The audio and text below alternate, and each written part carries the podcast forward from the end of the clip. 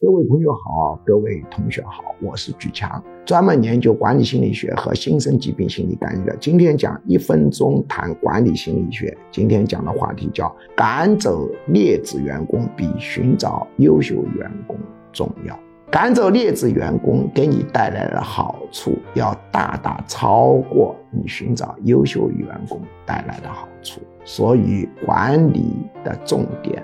不仅要找优秀员工，而且更重要的是要赶走劣质员工。